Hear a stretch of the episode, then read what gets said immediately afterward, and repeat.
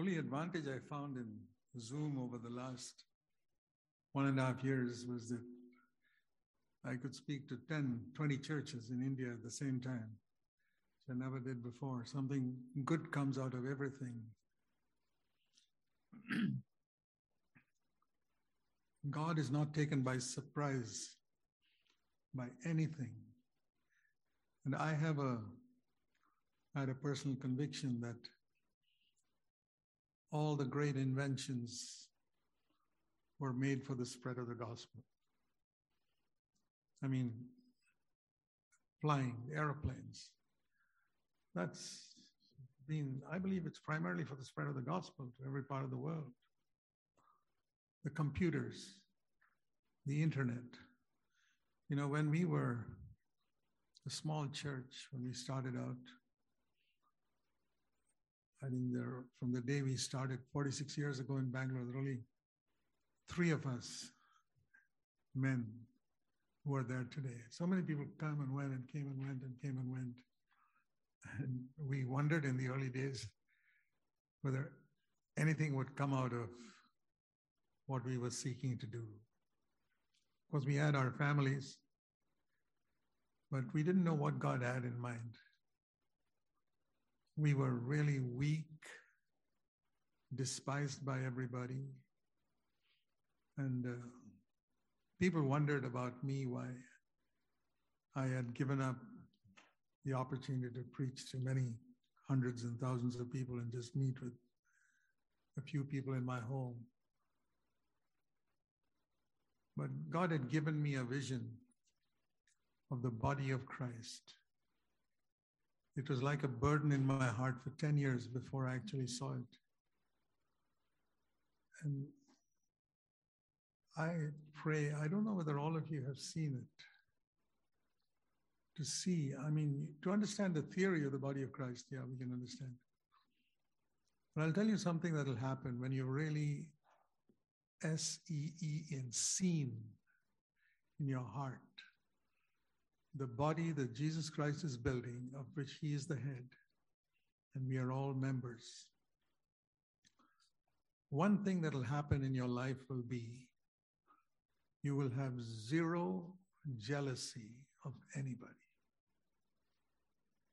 If you've got jealousy of any person, you know, a wife can be jealous of her husband being more popular and accepted, or vice versa, that people appreciate my wife more than me, or something like that. Uh, more than that, but they're not family members, you don't, we don't get jealous of our children being appreciated. But you can be jealous if somebody else's child is appreciated or some other person is being valued more than you or your husband or your wife.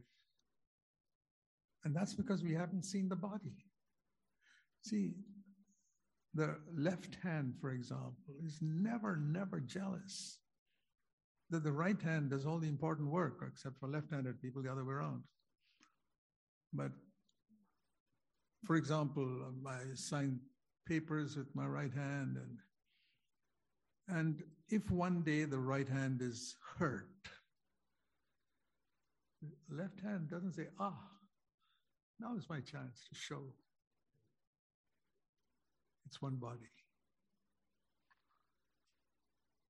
you be honest with yourself do you ever feel that now i can show that i i can do something you know what you need to pray?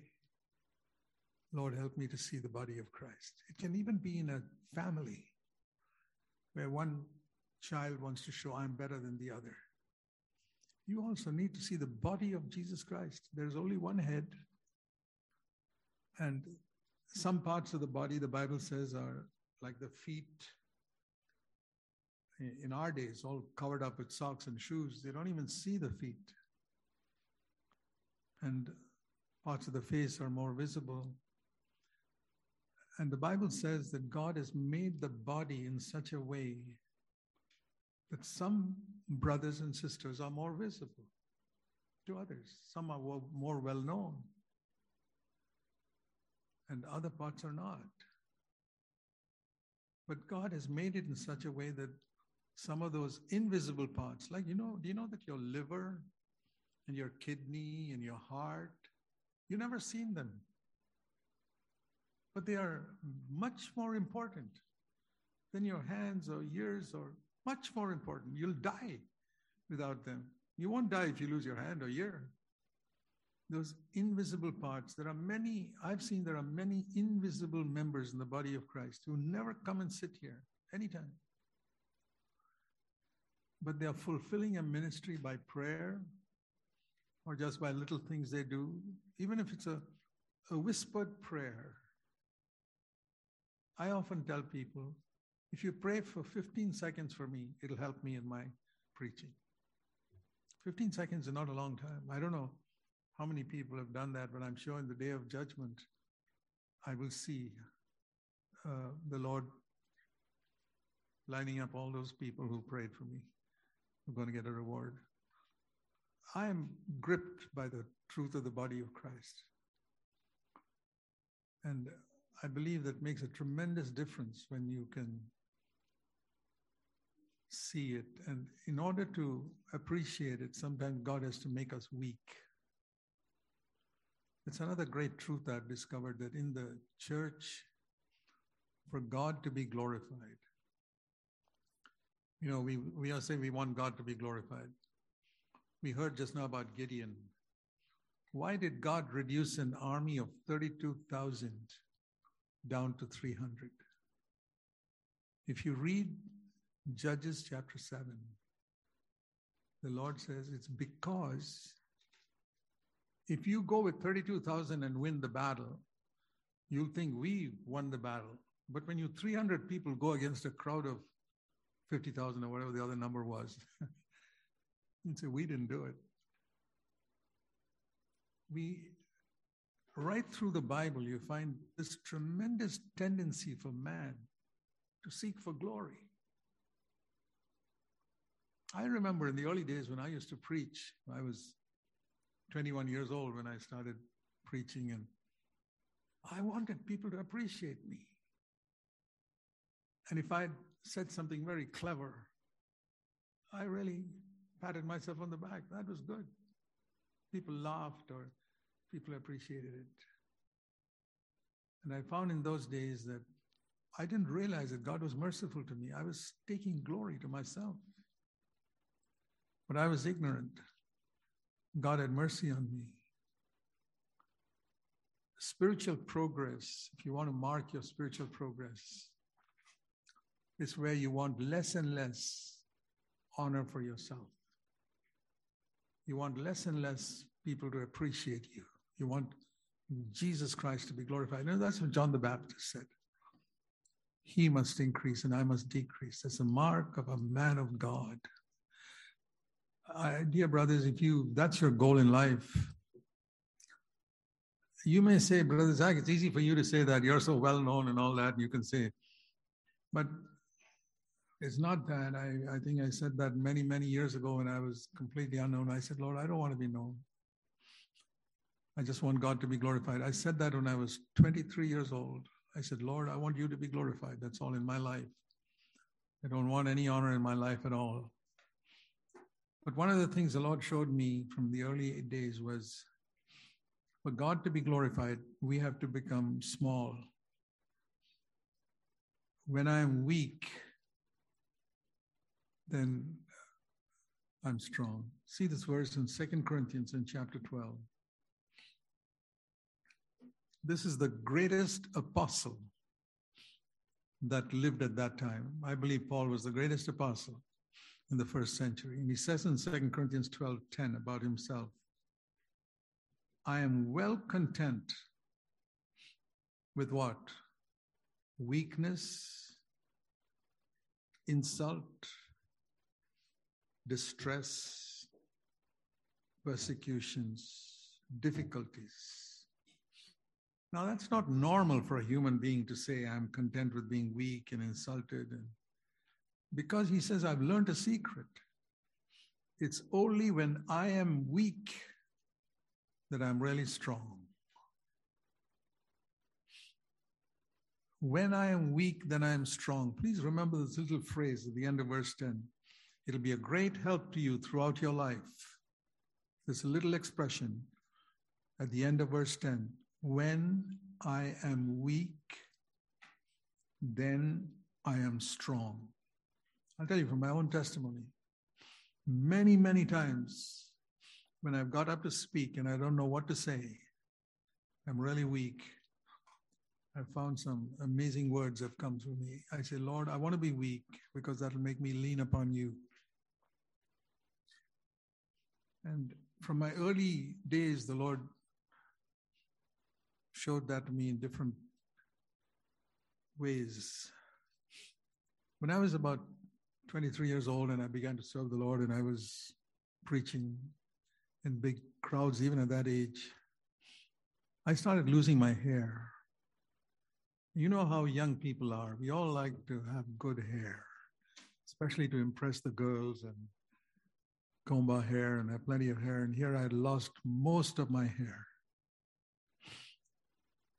And one advantage was that people thought I was, when I was 23, people thought I was 35 or 40 or something, and they'd listen to me. So I was happy.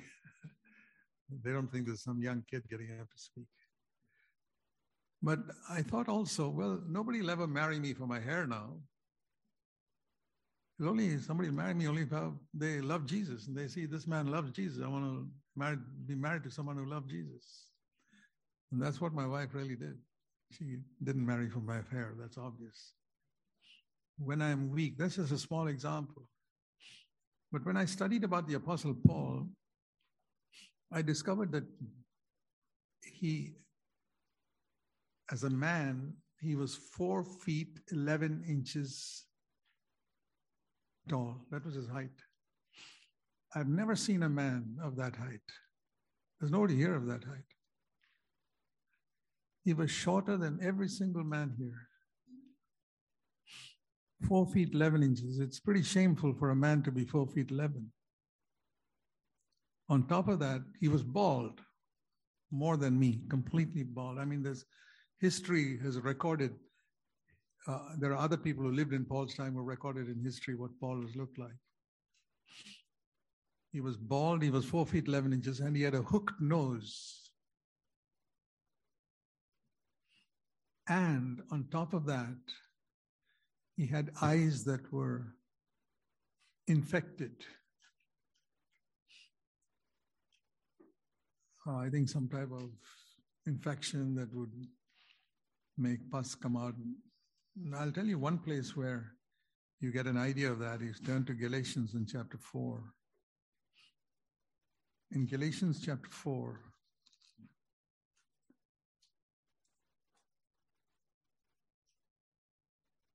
I don't have time to show you this, but if you read in Acts of the Apostles, Paul had no intention. Galatia was not a town, it was an area with a number of towns. And Paul did not want to go there. He was passing through there to go somewhere else.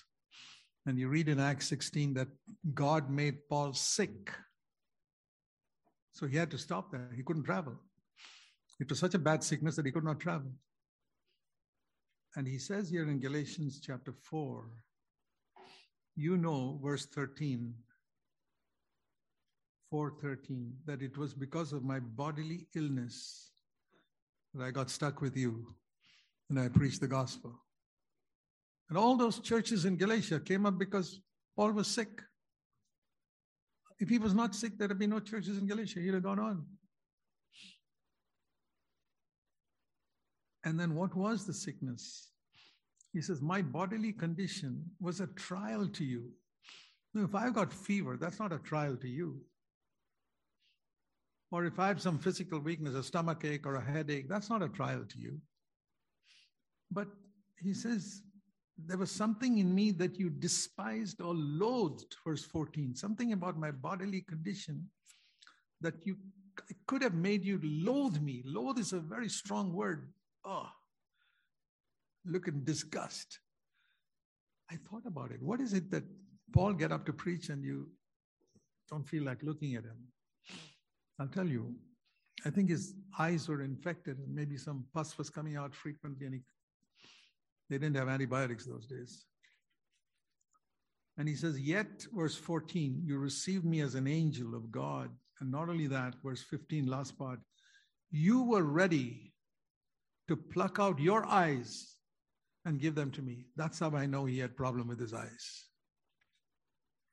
So imagine a man, already he's four feet 11, bald with a hooked nose. And on top of that, he has this infection that make people loathe him. Loathe is a very strong word.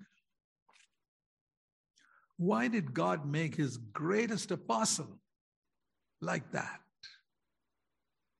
Instead of handsome, tall, smart, with nice hair combed like some film star, you know, He wouldn't have been weak then. He wouldn't have depended on God. He would have depended on his personality. I'm like a film star. People will listen to me.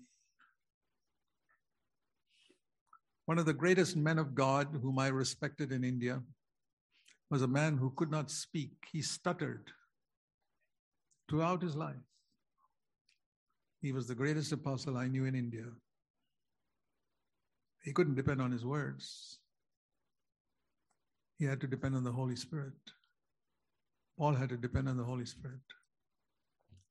So it's when we are weak that God makes us depend on Him. And we are s- such creatures that like to draw attention to ourselves and get honor. I'll tell you something if God really loves you and has His best for you, He'll make you weak in one way or the other. It could be financially. I remember in the early years, first three, four years of our married life, one way God humbled me and my wife was by extreme financial difficulty. We never begged, we never borrowed, but we lived with great simplicity.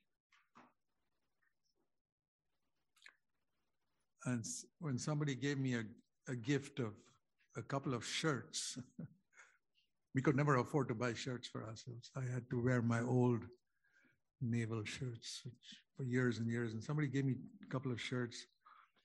I would preserve them for whenever I had to go somewhere to preach, because of the only two good shirts I had. And somebody said, Brother Zach, we only see you wearing two shirts. They didn't know they were the only two good shirts I had. I wouldn't let anybody know about my limitation. Not a single soul knew how we struggled, but God tested me in those years to see what will what will He do? Will He go and tell people His need, or will He tell me everything? Is He willing to accept that humiliation? And my wife was willing too to accept it. I've seen through my life, and I want to say that God does His work through weak people. So if God has made you weak in some way, not appreciated or respected by others, say, when I'm weak, I'll be strong. God bless you.